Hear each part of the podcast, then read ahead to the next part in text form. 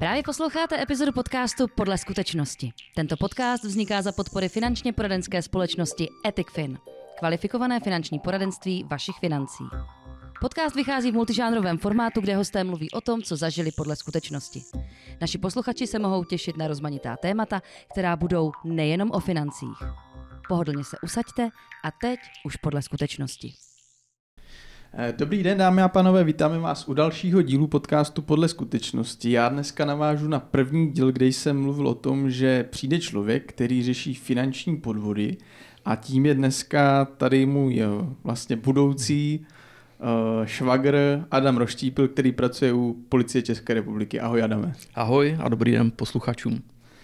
Eh, já jsem si vlastně dneska mm, a včera dával dohromady otázky, na které se tě budu chtít zeptat, ale jenom ať to trošku vedu na pravou míru. Ty teda děláš u policie České republiky, tvojím hlavním my dvoumi odvětými, kterými se věnuješ, tak je, co vím, dětská pornografie a finanční podvody na lidi a tak dále. Říkám to správně? Uh, já bych to upravil, tu dětskou pornografii, je to mravnostní trestná činnost v kyberprostoru a do toho spadá i ta dětská pornografie. Takže já jsem to znal jenom takhle, jako když to řeknu lidsky, ale ono se to samozřejmě jmenuje trošku víc vznešenějc, takže tady tohle jsou ty tvoje dva obory a moje první otázka je, když vlastně teďka už eh, řešíš tady tyto, dejme tomu, zločiny v těchto dvou oblastích, jaká byla cesta, ale než se dostal teďka k tomuhle? Jako asi to nezačalo u tohoto, že musel spojit nějakým takovým tím prvním zahřívacím učením a tady těma věcmi a projít tím základním. Jak to bylo u tebe? Uh, přesně jak to říkáš, uh, neocitl jsem se na našem oddělení jen tak. Uh, musel jsem si projít úplně uh, celým tím uh, postupem tak, jak by to mělo správně být. Já jsem začínal v roce 2008 pracovat u policie s tím, že absolvoval jsem tam základní odbornou přípravu, ta proběhla v Brně a v Brně jsem i sloužil první rok, dva. A potom jsem začal pracovat ve Zlíně na úvodním oddělení a tam jsem od běžného pochůzkáře se dopracoval až ke skupině dokumentace, kde jsem začínal takovou tou drobnou trestnou činností, prověřování a až následně jsem se dostal na oddělení, kde jsem nyní na oddělení analytiky a kybernetické kriminality. A to byl rok kolikátý, jak dlouho to vlastně trvalo? Od toho roku 2008? A, od roku 2008, a, tak dejme tomu nějakých 13 let takové mm. té běžné policejní činnosti, než jsem se a, dostal na to oddělení, kde jsem nyní. Mm, to je docela jako už pěkná řádka, řádka let. A když eh, se zastavíme u té, já jsem to, já jsem si tady napsal tu dětskou pornografii, mm-hmm. ale nechci to už teďka tak nazývat, protože to je asi jeden dílčí, jedna dílčí část ano. toho.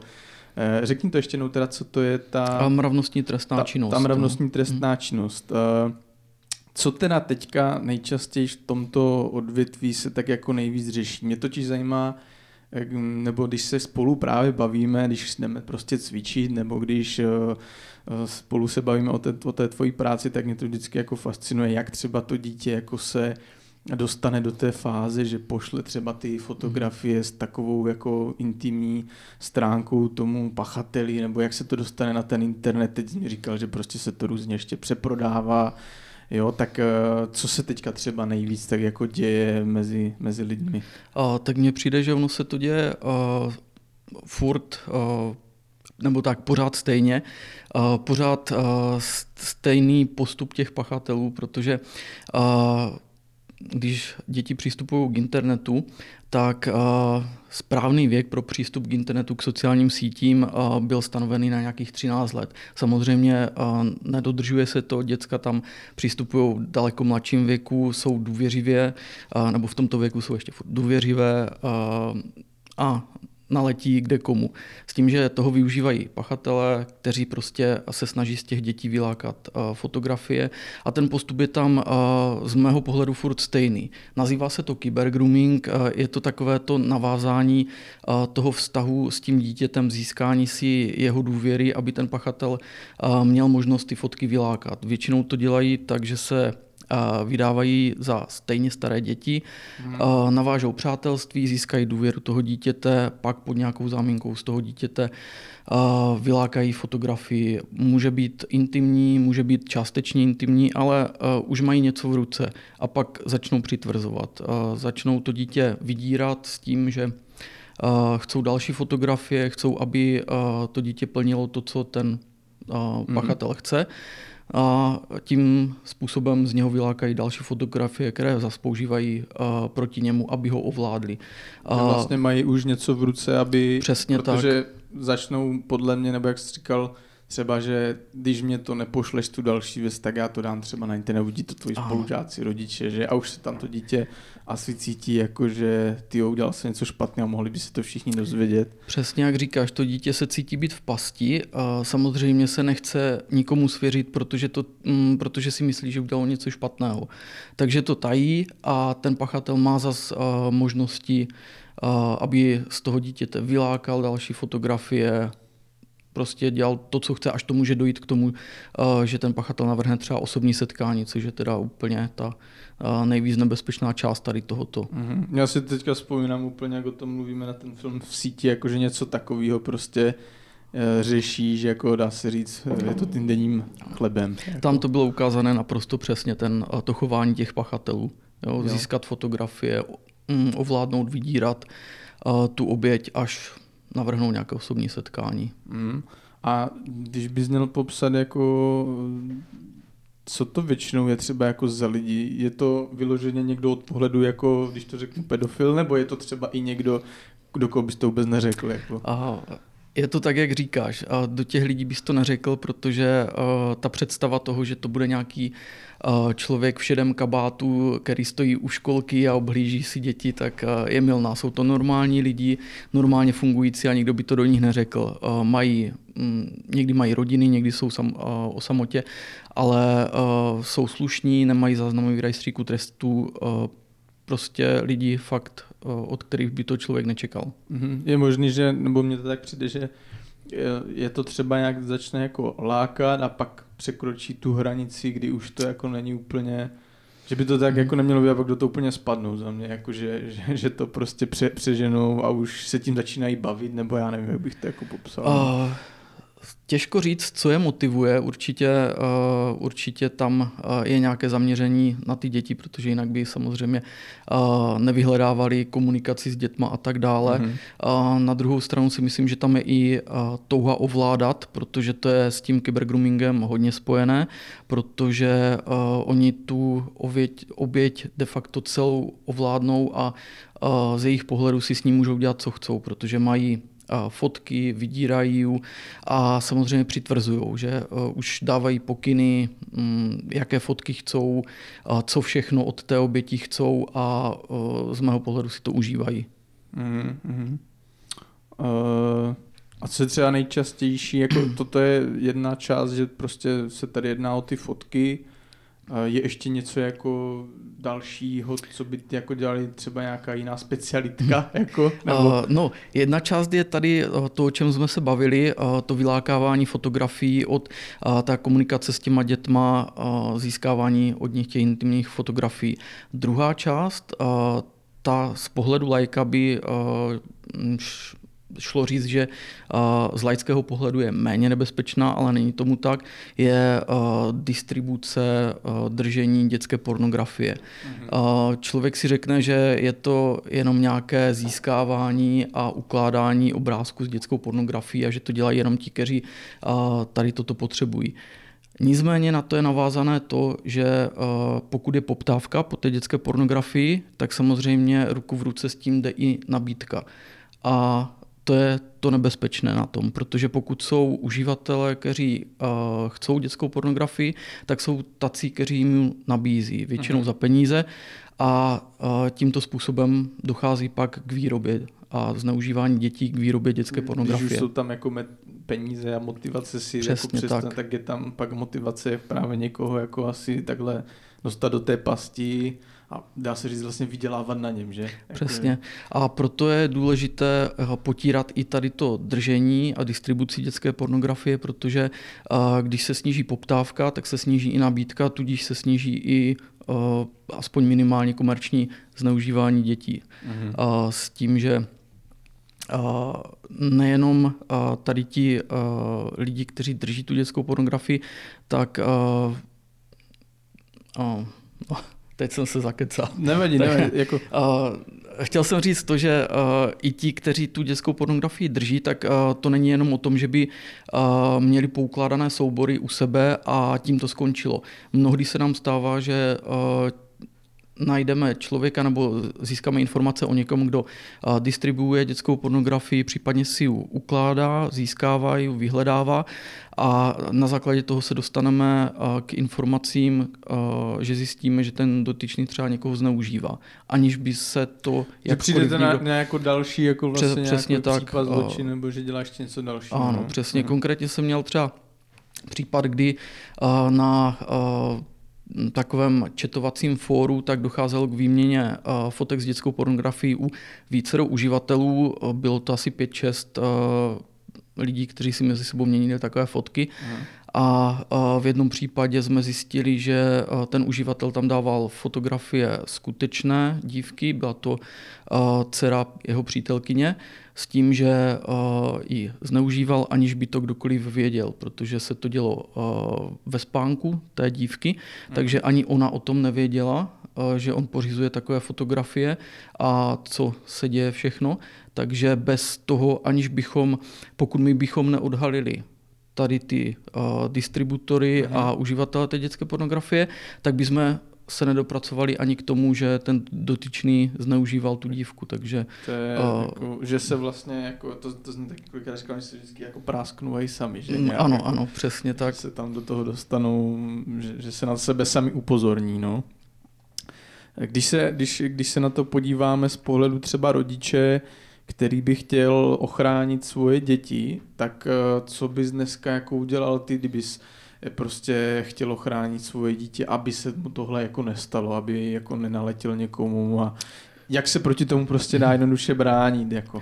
No, je to poměrně těžké se tomu bránit, protože v dnešní době ty uh, děti uh, mají mobilní telefony v hodně uh, nízkém věku, a jakmile má mobilní telefon, má přístup na internet, komunikuje uh, s, se svými kamarády, vrstevníky, ale samozřejmě může komunikovat i s kýmkoliv jiným. Ale uh, určitě bych kladl důraz na zájem rodičů, protože mm, mnohdy se nám stává to, že ti rodiče prostě ví, že to dítě má telefon, že tam má nějaký Facebook a že na tom Facebooku uh, tráví nějaký čas ale absolutně neví, co to dítě tam dělá, jaký má profil, koho má v přátelích a přijde mi, že ti rodiče ani nemají zájem se v tom nějak vzdělávat nebo se o to nějak starat.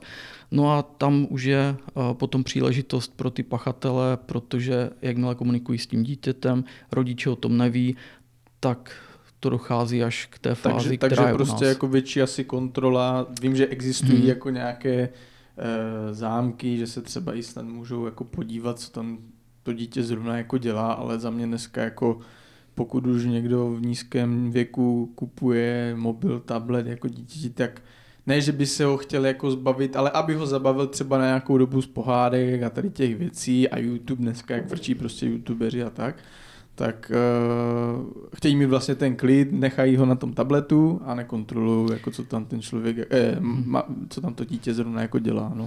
Přesně. Větší kontrola asi. Jo, přesně jak říkáš a uh, taky i to nastavení té důvěry mezi dítětem a rodičem, protože uh, ty děti, jakmile spadnou do toho, že pošlou nějaké fotky a uh, někdo je začne vydírat a chce po nich další fotky, tak oni se bojí to říct, protože cítí, že uh, udělali něco špatného, ale není tomu tak, že to, ty špatné věci dělá ten pachatel.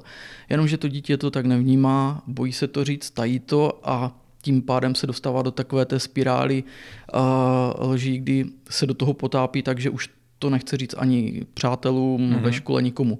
Takže bych určitě kladl důraz i na tu důvěru, ať ty děti ví, že můžou těm rodičům říct cokoliv a dá se tomu zabránit hned ze startu, že stačí. Jo. Jako to je prostě těžké, no, jak, jakože jsou, nebo já teda teďka to budeme s malým asi mhm. zažívat, až bude jako růst, jo, ale když si to vezmu na sebe, když jsem byl mladý, tak jsou chvíle, kdy se svěřuji ze vším, že, a pak jak už začínáš mít tu svoji hlavu v pubertě, mm. že, tak najednou nechte mě být a jako vy jste, jako nerozumíte mi, takže když tam ta puberta podle mě nastává, tak už se jako ze vším nesvěřuješ, no. No já mám taky právě zkušenost eh, ze svého dětství, kdy jsme ještě chodívali eh, bruslit s kamarády skoro každý den jako na zimák, že jsme tam byli taky s jednou holčinou a ta uh, už šla do té fáze, že to asi někomu řekla a začalo se to vyšetřovat a my když jsme se jí ptali, jako proč nepůjdeš zítra mhm. bruslit, tak se jako prokecla, že teda jde na policii a už jsme se ptali proč a taky byla právě v té fázi, že poslala někomu fotky a pak tím dotyčným byla jako vydírána, jo? takže uh, můžu říct, že jsem ten jeden střípek zkušenosti, jako, že bych třeba věděl o jednom člověku, mm. který do toho spadl. A myslím si, že třeba jich je víc, ale jenom se to jako nedostalo na povrch. Jo? A jak říkáš, stalo se ti to v dětství, takže vidíš, že to trvá prostě mm, strašně dlouho, že to je vlastně od počátku provázané uh, s tím, jak se přistupuje na internet, tak to prostě se táhne celou dobu. Jo. No já nevím, kolik mi mohlo, mohlo být, no, ale může to být třeba no 10 až 15 let v tom rozmezí jako mm. zpátky, no, že, takže v podstatě, kdy přišel internet, tak to mohlo jako začít. Nicméně pojďme se posunout k té druhé zajímavější části, si myslím, pro tento podcast a to je ta finanční stránka, ty finanční podvody na lidi, protože dneska za mě už teda na samotného mě to vyskakuje v e-mailech, v SMS-kách a nejlepší na tom je ještě, že vždycky je to podpořeno nějakou třeba zajímavou známou osobností nebo firmou. Teďka mě napadá Leoš Mareš investoval do něčeho takového, pojďte taky. A nejlepší na tom je, že ještě na konci je napsaný, uh, tato nabídka je omezená, nechte si ji ujít a tady ty věci. Jo. A teďka jsem viděl něco dokonce i s Čezem, protože jak uh, po energiích uh, rostly vlastně akcie Česu, tak tam bylo něco takového, že ČES jako nabízí nějaký jako akcie a taky rychle se přihlašte prostě, tato nabídka je omezená a tak dále. Takže jsem se chtěl zeptat, co dneska se třeba děje, jako když jsme se zeptali, co se děje v té dětské pornografie, tak co třeba nej, dneska nejčastěji jako řešíš z té finanční stránky, jaké jsou ty teďka podvody na lidi? Je toho nepřeberné množství tady těch druhů podvodů. A ty jsi zmínil asi takové dva nejaktuálnější a nejčastější druhy podvodů. A jedním z nich jsou teda akcie a investice do akcí s tím, že um, osobně si myslím, že to rozdělené na dvě části investice do virtuálních měn a investice do akcí jako takových. S tím, že samozřejmě ty investice do těch virtuálních měn, tak už sami o sobě jsou rizikové, i když se člověk rozhodne investovat u renomované společnosti teď, teď prověřené. Jako, jako, promiň, mm-hmm. jako kryptoměny obecně. A jako, jo, Bitcoin, jo, tak, Monero že a další. žádnou podstatu virtuálně, jsou prostě jenom Přesně tak a hlavně, hlavně jejich kurzy skáčou nahoru a dolů podle toho, jak si, jak si kdo usmyslí, podle mě, protože uh, to jde vidět i na tom, jak uh, zahýbal s kurzem uh, Bitcoinu třeba Elon Musk, že stačí jedno vyjádření a skáče to nahoru a dolů, takže drobní investoři s tím nic moc nenadělají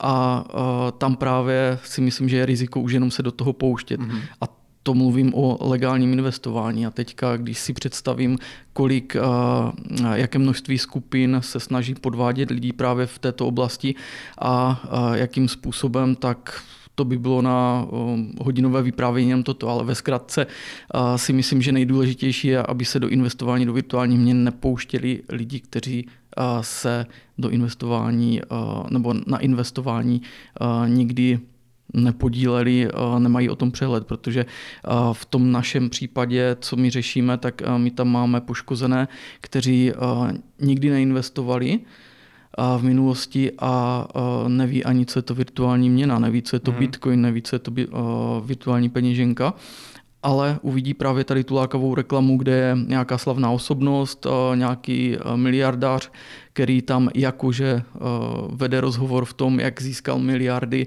mm-hmm. na investování do virtuálních měn, což je lež, protože většina těchto miliardářů tak k tomu svému jmění přišla úplně jiným způsobem, než investováním do virtuálních hlavně, měn. Hlavně ho budou hned jako všem nabízet dál. Že? ano, přesně zaručený návod. Že? Většinou je to teda z nějaké té reklamy, takže ti lidi naletí na uh, prostě nějakou zajímavou nabídku za mě, Jo, a najednou prostě, jak ten proces funguje dál, na co se ten hmm. pachatel v té reklamě jako ptá, nebo... Uh, ono je to uh, vytvořené takovým způsobem, že na uh, sociálních sítích, na, na Facebooku, na Instagramu, tak uh, mají ti pachatelé zaplacené reklamy, kde právě dávají tady tu uh, lákavou nabídku, nějaká slavná osobnost, uh, rychlý zisk bez práce, bez starostí. Na to Češi slyší strašně. A na to Češi slyší. uh, takže uh, dotyčný na to klikne na takovou nabídku, je přesměrovaný na stránky, kde na sebe zadá kontaktní údaje. Ti pachatelé hned ze začátku nechcou nějaké osobní údaje, jim stačí telefonní číslo a e-mail. No a tady ty dvě věci, nebo ten e-mail a telefon jim stačí k tomu, aby toho zájemce kontaktovali za nějaký čas s nabídkou právě tady vynikající investice, perfektního zisku. No a ti lidé tím, že nemají zkušenost s investováním, neví vlastně o čem ten uh, volající mluví, že ne, uh, mm-hmm. neví o tom, jak fungují virtuální měny, tak se rozhodne, že to nechá na něm, že si od něho nechá pomoct. No a pak to uh, pak to pokračuje tak, že ten poškozený je přemluvený k tomu, aby si nainstaloval do počítače program pro vzdálený přístup s legendou toho, že mu pomůže ten to nastavit. pachatel nastavit, zainvestovat. Společně se podívají na nějaké buď podvodně vytvořené stránky, kde létají grafy, skáčou zisky a, a samozřejmě tím, že ten dotyčný nemá vůbec s něčím takovým zkušenost, tak vidí, jak to krásně skáče všechno, mm-hmm. tak se rozhodne zainvestovat, zainvestují nějakou drobnou částku v zápětí, vidí, jak mu to naskákalo, tak se rozhodne investovat víc. A pak už je uh, hromada způsobů, jak to ti pachatele dělají někdy uh, těm poškozeným pomůžou zainvestovat, ale ty peníze jdou na uh, virtuální peněženky pachatele, takže uh, ten dotyčný přijde o všechny mm-hmm. peníze de facto po té první transakci. Jindy je přemlouvají k tomu, ať se přihlásí do internetového bankovnictví a s pomocí toho to mě právě zajímalo, zase... jestli, jestli posílají mm-hmm. sami ty peníze na ty virtuální peněženky, nebo když už si nas, mm-hmm. nainstalují ten uh, vzdálený přístup, jestli Právě tam nezhodí to okno a na druhém monitoru se děje ten bankovní účet. Ono, a... a jak kdy to tak je, protože, mm, jak říkám, ono je toho nepřeberné množství tady těch podvodů, takže každý to dělá určitým způsobem, ale někdy je to ta investice úplně jednoduchá v tom, že ten ta oběť dostane jenom pokyny, pošlete peníze na tento účet, je to investiční účet a ten mm, poškozený v dobré víře to tam pošle, ty peníze už nikdy neuvidí. Takže buď takto, anebo v jiných případech prostřednictvím toho vzdáleného přístupu se mu ti pachatelé dostanou do počítače, přemluví ho k tomu, aby otevřel internetové bankovnictví, že mu pomůžou odeslat, zainvestovat ty prostředky. A to je uh, jenom teďka ta část podvodu, kdy ten poškozený uh, reaguje, chce investovat, uh, chce získat nějaké prostředky. Mm-hmm. Pak jsou tady v té oblasti virtuálních měn zase jiné způsoby, kdy ten dotyčný zareaguje na nějakou nabídku, zainvestuje třeba nějakou drobnou částku 5-6 tisíc a potom už ta společnost nereaguje, on od ty peníze přijde, od tu, tady tu drobnou částku a zapomene na to, řekne si, že to byla špatná investice. No a mm. s, s odstupem času pár měsíců, a, tak se mu ozve jakoby bankéř, opět podvodník, který ho přesvědčí o tom, že z těch jeho pěti tisíc, které tam původně zainvestoval, se s pomocí různých automatických robotů stalo třeba půl milionu, milion a že mu ty peníze chcou vyplatit na účet. No a tím ho přesvědčí k tomu, aby si tam zase nainstaloval program pro vzdálený přístup, umožní tomu pachateli přístup k počítači, a, a je to vlastně úplně podobně. Proč zrovna ty virtuální měny? Jako, má to nějaký důvod? Proč? O, osobně si myslím, že o, je to lákavé, protože se o tom hodně mluví v médiích, jak, o, jak Bitcoin posílil, jak která virtuální měna uh-huh. v jakou chvíli posílila a o, lidi to slyší v televizních novinách prakticky několikrát do týdne a samozřejmě pachatelé ví, že je to lákavé, tak mm-hmm. nabízejí něco, o čem se mluví, co lidi znají a i když ti lidi vůbec neví, jak to funguje, tak to znají z doslechu z televize a je pak snadné ty lidi získat. A je pak, eh, je pak pro tebe jednoduché nebo složité vlastně ty peníze dohledávat, Nebo dostaneš se vždycky jako, když vlastně ten dotyčný přijde na to, že to je asi podvod a asi to většinou na policii nahlásí, že jako přišlo peníze, tak jak to pak jako končí nebo pokračuje mm-hmm. z tvojí strany, jako dokážeš ty peníze dohledat nebo se třeba ani nedohledají? Oh, tady u těchto druhů podvodů je strašně těžké dohledávat finanční prostředky těch poškozených, protože uh, všichni víme, že virtuální měny jsou jistým způsobem anonymní a strašně snadno se dají přeposílat. Takže jakmile se to objeví na nějaké virtuální peněžence, tak ti pachatele samozřejmě to přeposílají dál, tak aby znemožnili dohledávání tady těch finančních prostředků. Takže je to strašně těžké a krom toho je potřeba si uvědomit, že to není trestná činnost, která je páchaná českým pachatelem na českém území, ale mm-hmm. zpravidla to jsou zahraniční skupiny nebo pachatele, kteří ty finanční prostředky přeposílají, ať už v té virtuální měně skrz zahraniční říct, skrz zahraniční... Uh, SEPA platby tam jsou, vím, ale to asi nebude úplně... Uh, ne, myslím to tak, že uh, ti pachatelé přistupují takto k internetu jednak ze zahraničí, uh-huh.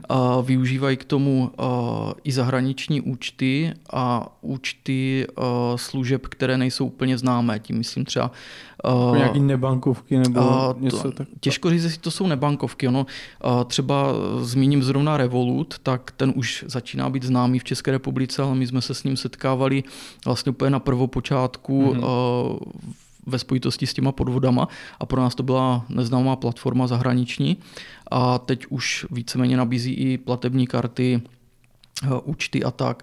S tím, že skrz tady ty zahraniční uh, služby ti pachatelé přeposílali peníze na virtuální měny, ale tím, že to šlo do zahraničí, tak pro nás je to uh, stížené, to dohledávání, mm-hmm. vyžadování informací a tak. A když si to člověk představí, tak my máme poškozeného v České republice, pachatele třeba um, z Turecka a peníze šly přes tři evropské země a jednu zemi mimo Evropu. A to mm-hmm. fakt není jednoduché To uh, už asi jako dohledávat. musíš komunikovat i s těmi státy, ne? Třeba uh, nebo s těma bankami v těch státech. Ano. Spolupracujeme s nimi, máme uh, nastavené nějaké komunikační kanály, ale prostě uh, furt uh, je, furt jsme v nevýhodě, protože pachateli trvá tady to přeposlání těch prostředků v řádech minut, možná hodin a pro nás to dohledávání, vyžadování informací jsou týdny, měsíce, takže mm-hmm. tam je jasná výhoda na straně pachatele. Já, když mi to tady kdysi vyprávěl, tak uh, jsem si říkal, ty lidi musí být snad úplně jako slabomyslní a hloupí a že tohle jako dokážou udělat, že někoho třeba, to jsme se bavili, myslím o příkladu, že dokonce jako se třeba přihlásí do bankovnictví tomu dotyčnému a tak a ale ono, to, to říkám já, jako, že, že jak je to možné, že se to může stát, no, ale vsadím si, že kdyby na mě někdo takhle jako takový příběh vymyslel, tak to udělám asi třeba stejně, jako. Tak uh, otázka je, jako jsou to většinou jako, co to je ty poškození lidi? Jsou, jsou to třeba nějací, jako, co tomu fakt jako nerozumí, nebo jsou to i třeba lidi, do kterých bys to neřekl, že musí jako toto vědět, že jsou to třeba vysokoškolsky vzdělaní lidi a tak? Jsou to úplně běžní lidi, tak jako my všichni. Jsou hmm. vysokoškolsky vzdělaní, někteří nejsou. Je to fakt výběr z celé populace a neznamená to, že kdo naletí podvodníkovi, tak je hloupý, protože ti podvodníci mají takové způsoby a takové legendy, že opravdu kolikrát si říkám, že se vůbec nedivím tomu, že ten člověk naletěl. Mm. Protože třeba tady u toho investování do těch virtuálních měn, tak tam bych řekl, že se mezi poškozenými více objevuje starší populace, která důvěřuje v rámci hovoru třeba je zvyklá eh, mluvit s bankéřem, domluvit si něco a že co se domluví, to se opravdu splní. A když jim ten pachatel telefonuje ohledně těch investic, tak ti mm, ta starší populace tak je zvyklá prostě, že když se něco řekne, tak to tak opravdu je jo. a nečekají, že je někdo podvede. Proto eh, bych řekl, že do těch virtuálních měn nám eh, spadlo mm, hromadu starších lidí.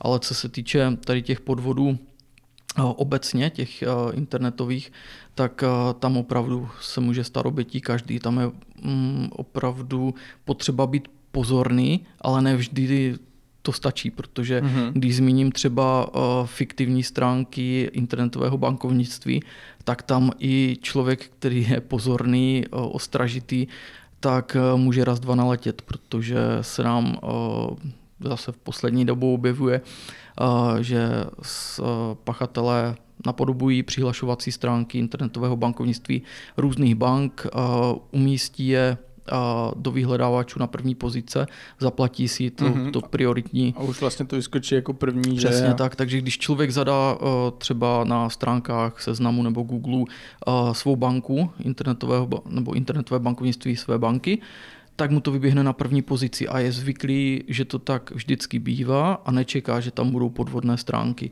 A jakmile na ně klikne, tak je přesměrovaný na stránky podvodníka, poškozený tam zadá údaje, přihlašovacích bankovnictví a v zápětí hmm. přichází o peníze.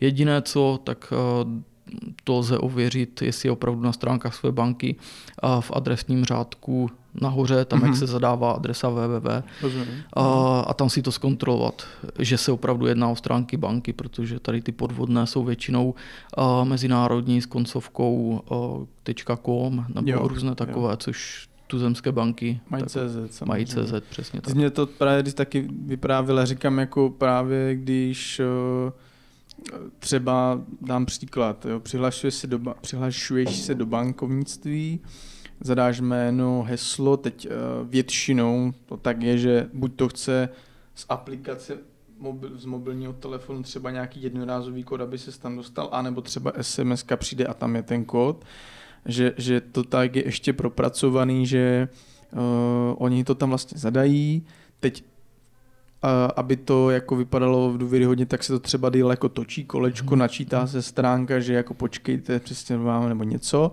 a mezi tím vlastně už se, dejme tomu, bílý účet a tak, jo, že, že, tak. Že, že, to je fakt otázka pár minut. Jo. Ono, eh, cílem pachatele je vždycky získat čas k tomu, aby mohl z toho účtu čerpat peníze, takže uh, jakmile se na takových podvodných stránkách ten uh, dotyčný nebo ten poškozený přihlašuje, tak pachatel potřebuje po získání těch údajů čas k tomu, aby mohl čerpat peníze z účtu.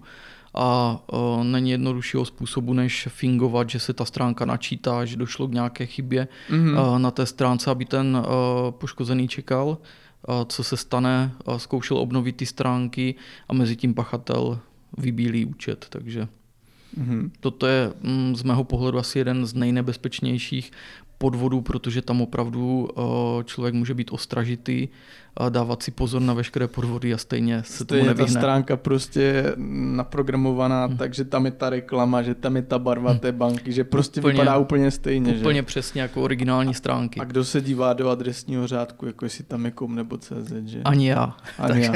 A teď ještě mě řek, hmm. připomněl, jako, že oni kolikrát vyberou úspory a ještě dokážou vlastně za pár minut, vteřin z předschválených limitů si ještě půjčit peníze ty taky jako vybrat. Jo. Takže člověk přijde pak na účet, nemá tam úspory, má dluh a mhm. splátku a všechny peníze jsou pryč a banka řekne, byly překonány všechny jako bezpečnostní jako kroky, takže vy jste to vlastně udělal jako sám, že? nebo hmm. tak to vím z toho tvého vyprávění, že většinou ta banka jako se k tomu nepostaví, že by ty peníze vrátila zpátky. Jo, prostě mhm. ona ty bezpečnostní kroky má, všechny byly překonaný, ona jako teoreticky za to nemůže. Jo? Přesně jak říkáš, protože uh, banky mají uh, svoje ochranné uh, ty systémy a procesy nastavené dobře.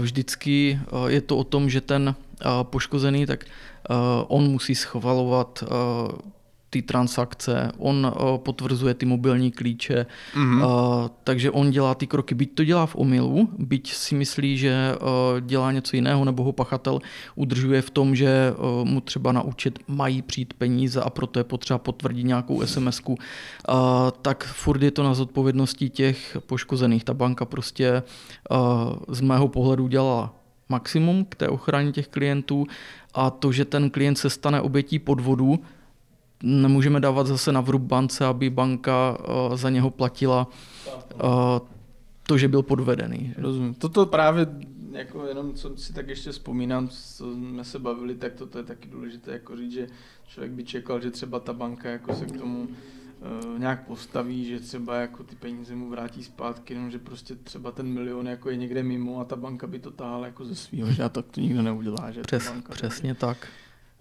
teďka tady mám otázku právě kolegy, když jsem se ptal, co by třeba on chtěl vědět od tebe jako osoby, která řeší tady ty finanční podvody. Je to teda Vítěček, který nám stříhá tady tyto videa, já mu děkuji za tu otázku. Jakou největší škodu na finančních podvodech si jako řešil, když řekneme tu částku jako třeba tady v tomhle, když se někdo prostě přihlásil na účet, vybral peníze, nebo může to být hmm. cokoliv, nevím, co řešil. Tak to u jednotlivců, kteří se stali poškozenými, tak to jsou řádově statisíce do dvou milionů. To tak bývá, což i odpovídá tomu, že se jedná o, o, o normální lidi, kteří o, mají předschválené úvěry třeba kolem 800 tisíc plus nějaké úspory ve stejné výši. Chápu, Takže chápu. tam je to do těch dvou milionů těch jednotlivců, ale samozřejmě my máme sério, sériovou trestnou činnost, kdy ty podvody víme, že páchá jedna skupina a páchá ji prostě ve značném množství, jsou to desítky, stovky případů a tam už ty škody jsou v řádech desítek až stovek milionů, ale to už neřešíme my nebo já na své úrovni, ale už to řeší celorepublikové útvary, takže já akorát vím, že něco takového mm-hmm. je, že se to dává dohromady tady ty sériové případy, ale už to jde mimo mě. A to se bavíme jako sériový případ, že to je nějaká jedna skupina, ale pořád jsou to ty jednotlivci ano. poškození, ale už to dělá množství jako x milionů. Pro jako... představu něco jak běžný internetový podvod, nějaký podvodník, který prodává něco na aučních serverech a nedodává zboží, tak je, je to jeden pachatel a poškozených je třeba 100. Takže tady toto je akorát, Další že, nápad, jako. tady toto je akorát, že závažnější uh, v tom, že ty škody u těch jednotlivců jsou uh, strašně velké. Jo, tam jsou, ti lidi přijdou o své úspory a ještě jsou zadlužení a musí to splácet, takže mm. to je jako eh, já jenom až ještě, ještě vrátím k tomu, jak jsem říkal, že to snad není možný, že ten člověk jako naletí, tak teďka, jak se čím dál víc o tom jako bavíme, tak říkám to jako prostě může být dokoliv jako takhle podvedený, když ta legenda, jak říkáš, bude jako prostě tak důvěryhodná, mm. že to je úplně jedno, jestli to bude vysokoškolák nebo prostě jestli budeš mít střední vzdělání, jenom základku, je to úplně jedno. Když dá se nějak jako z jejich strany těch pachatelů vytipovat, že ty zrovna budeš mít na tom účtu miliona, nejenom 10 tisíc, jako, ne, nebo prostě to je jako, že je to náhoda, jak jim to vyjde. Je to, je to čistá náhoda, protože uh, Míváme eh, poškozené, kteří přijdou o 10 tisíc, protože na účtu neměli víc peněz a, a neměli žádné předschválené limity, mm. půjčky, takže eh, ale přijdou o všechno. Úplně stejně, jak přijdou o všechno lidi, kteří tam mají 100 tisíce. Takže těm pachatelům uh, oni si nevytipovávají, ani nemají uh, z mého pohledu možnost si natypovávat uh, movitější uh, oběti. Mm-hmm ale prostě na koho narazí, tak toho oberou o všechno co jde. Samozřejmě oni zkouší uh, vzít půjčky i na ty, uh, na ty lidi, kteří tam mají na těch účtech uh, málo prostředků, ale zkoušejí to. A tam už akorát jenom přijde žádost od banky doložte daňové přiznání nebo potvrzení příjma, tam se zaseknou, protože jako tam už... Přesně tak. No někdy jdou ideálně, někdy zkoušejí i tu oběť přemluvit k tomu, aby jim poslali.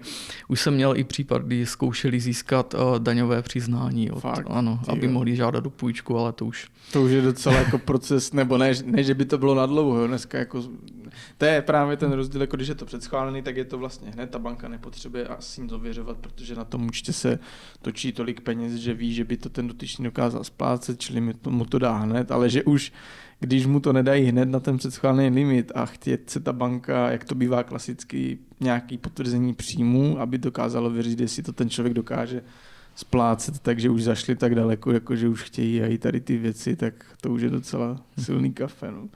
Jak dlouho asi tak trvá vyřešit takový případ, když se ztratí, nebo ztratí, když se ta oběť s těmi penězi a, a jako, nebo jak dlouho to trvá a jak to většinou končí, to už říkal, že většinou mhm. se to nedá dohledat, takže jestli, jak dlouho tak průměrně trvá. Jak jsem říkal, eh, tím, že spolupracujeme eh, hodně se zahraničím, protože eh, valná část těch, těch úkonů se děje ve směru zahraničí, tak jenom samotné vyžadování nějakých informací od bank, nebankovních subjektů, tak trvá v řádech týdnů, měsíců a samotné to prověřování v průměru si myslím, že půl roku a víc trvá tady mm-hmm. těch případů těch podvodů s virtuální měnou investičních a obdobných takových. Mm-hmm, takže třeba jako není to prostě za měsíc, že by už Ne, se ne, klientovi vrátili, klientovi, eh, oběti vrátili peníze. My minimálně potřebujeme prověřit, kam ty peníze šly, a získat informace k tomu, jestli máme možnost uh, jednak zajistit ty peníze a jednak zjistit, uh, jaký byl cílový účet nebo uh, která osoba, ke které osobě směřovali a jenom toto trvá v řádech týdnů až Mhm. měsíců, takže proto, proto tak dlouhé prověřování. Chápu, chápu. Když to vezmeme obecně za tvoji eh, kariéru nebo dobu u policie, eh, jaký za tebe eh, si zažil takový jako speciální případ, nebo, nebo je to prostě tvoje taková největší, jako, co, co jste jako řešili? Teď už je to úplně jedno, jestli to bude z finanční jako podvodu, nebo třeba z té mravnostní, tak eh, co to třeba bylo? Vzpomeneš něco? No, za mě asi mm, z mého pohledu nejužitečnější případ eh, nebo nejužitečnější prověřování bylo, jak jsem eh, v úvodu zmiňoval, eh, tak z té oblasti mravnostní a to bylo právě prověřování těch několika uživatelů, kteří si na tom četovacím fóru vyměňovali ty fotografie s dětskou pornografií, protože zaprvé to mělo největší smysl, jelikož jsme víceméně pomohli zabránit dalšímu zneužívání Mhm. nezletilé dívky. A, a, a bylo to i nejzajímavější, protože tam kolovaly různé fotografie, z níž některé byly na první pohled patrné, že se jednalo o starší fotografie, které tady mezi tou komunitou se točí běžně. A, jedny fotografie vypadaly novější, s tím, že my jsme je pak podrobili analýze a podařilo se nám z těch fotografií vyselektovat když to řeknu, tak a, na, na zdi a, byl umístěný nějaký plagátek, na kterém byly údaje, které nám pomohly stotožnit pachatele, stotožnit oběť a tak, protože jinak do té doby je to furt anonymní, protože na tom četovacím fóru se jednalo o uživatele, který tam byl pod nějakou svou přezdívkou. Jo. Mhm.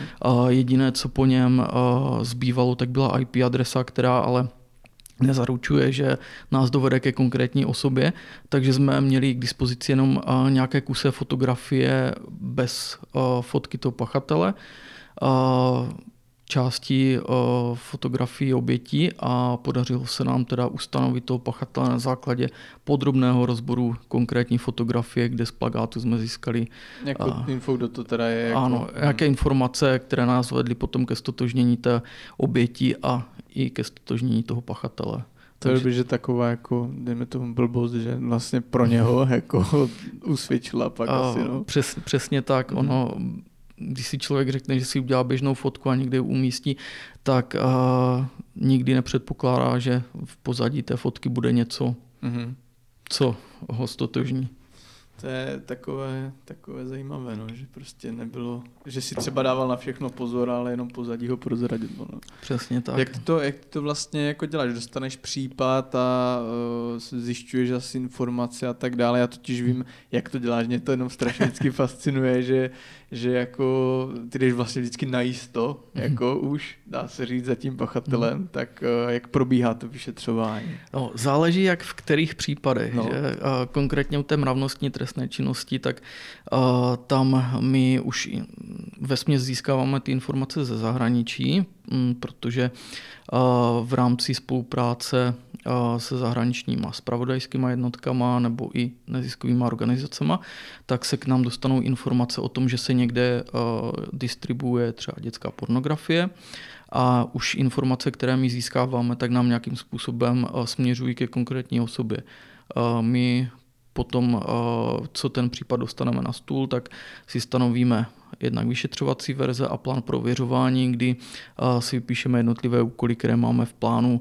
Nicméně a, všechny ty úkoly jsou jenom k tomu, aby jsme na- nazbírali důkazy, které nám dokladají to podezření na tu konkrétní osobu. Mhm.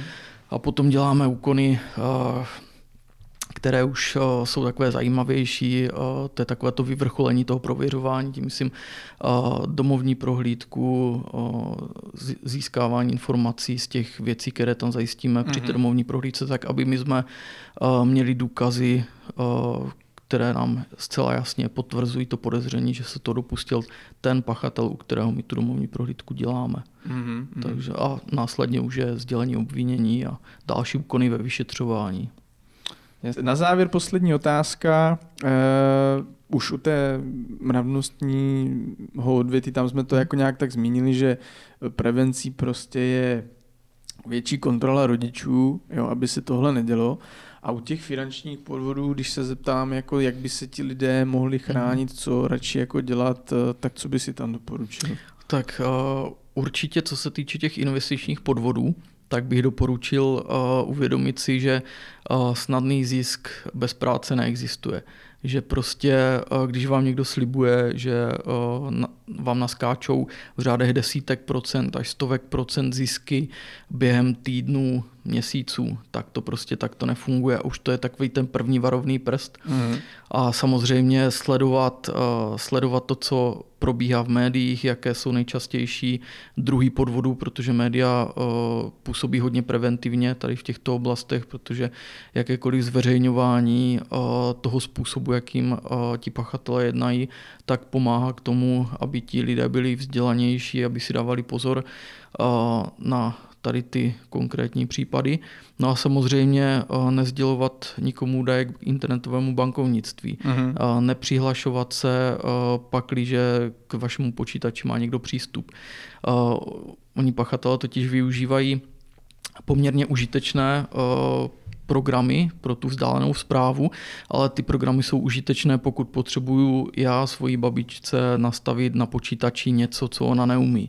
Ale rozhodně to neslouží k tomu, aby mi uh, někdo, koho neznám, nevím, z jaké společnosti je, uh, po telefonu přes můj počítač vstupoval do bankovnictví a to to je prostě uh, situace, která si říká o to, aby mi někdo vysál účet. Takže mm-hmm. určitě se nepřihlašovat takovým způsobem do internetového bankovnictví. No a v neposlední řadě, což je uh, strašně těžké, ale bylo by dobré, kdyby to každý dělal, když se přihlašuje do bankovnictví, tak si určitě zkontrolovat, na jakých stránkách opravdu je, jak jsem říkal, přes ten mm-hmm. adresní řádek, ale jako... Já jsem se přiznal, že to nedělám, takže je, jako to je, to, je to běžný, že když člověk se chce přihlásit, tak toto prostě normálně, jdeš tam vyřešit nějakou věc prostě, no, takže toto uh, je prostě důležité, aby ti lidi si na to dávali pozor, že pak už to si prostě vrátit nejde, no. Přesně tak a to jsou úspory, které ti lidi šetří desítky let a přijdou o ně během pár minut, takže mm-hmm. to opravdu nestojí za vidinu nějakého rychlého zisku a nebo za neopatrnost. Chápu, chápu. Adam, já ti moc děkuju, že jsem zdorazil. Bylo to, myslím, jako výživný. Máme tady nějakou skoro hodinku jako, jako materiálu, takže si myslím, že z toho bude jako perfektní podcast, hlavně aby prostě lidi si dávali na tyto věci pozor, ať už to bude prostě ta první odvětví nebo tady ty finanční podvody. Takže ti moc děkuji, že jsi dorazil a já se budu těšit snad někdy příště, až se třeba zase posune tady uh, zločinku předu a budou tady nové věci, což si myslím, že pachatelé vždycky budou vymýšlet nové způsoby, jak prostě lidi okrázou peníze tady tím způsobem, když už dneska všechno je prostě digitalizované. Přesně, já děkuji za pozvání a budu se těšit na příště, jestli se uvidíme ještě. Díky, mějte se diváci a ahoj. Dámy a pánové, děkujeme, že posloucháte podcast Podle skutečnosti. Sledovat nás můžete na Instagramu, LinkedInu, Facebooku a YouTube pod názvem EthicFin.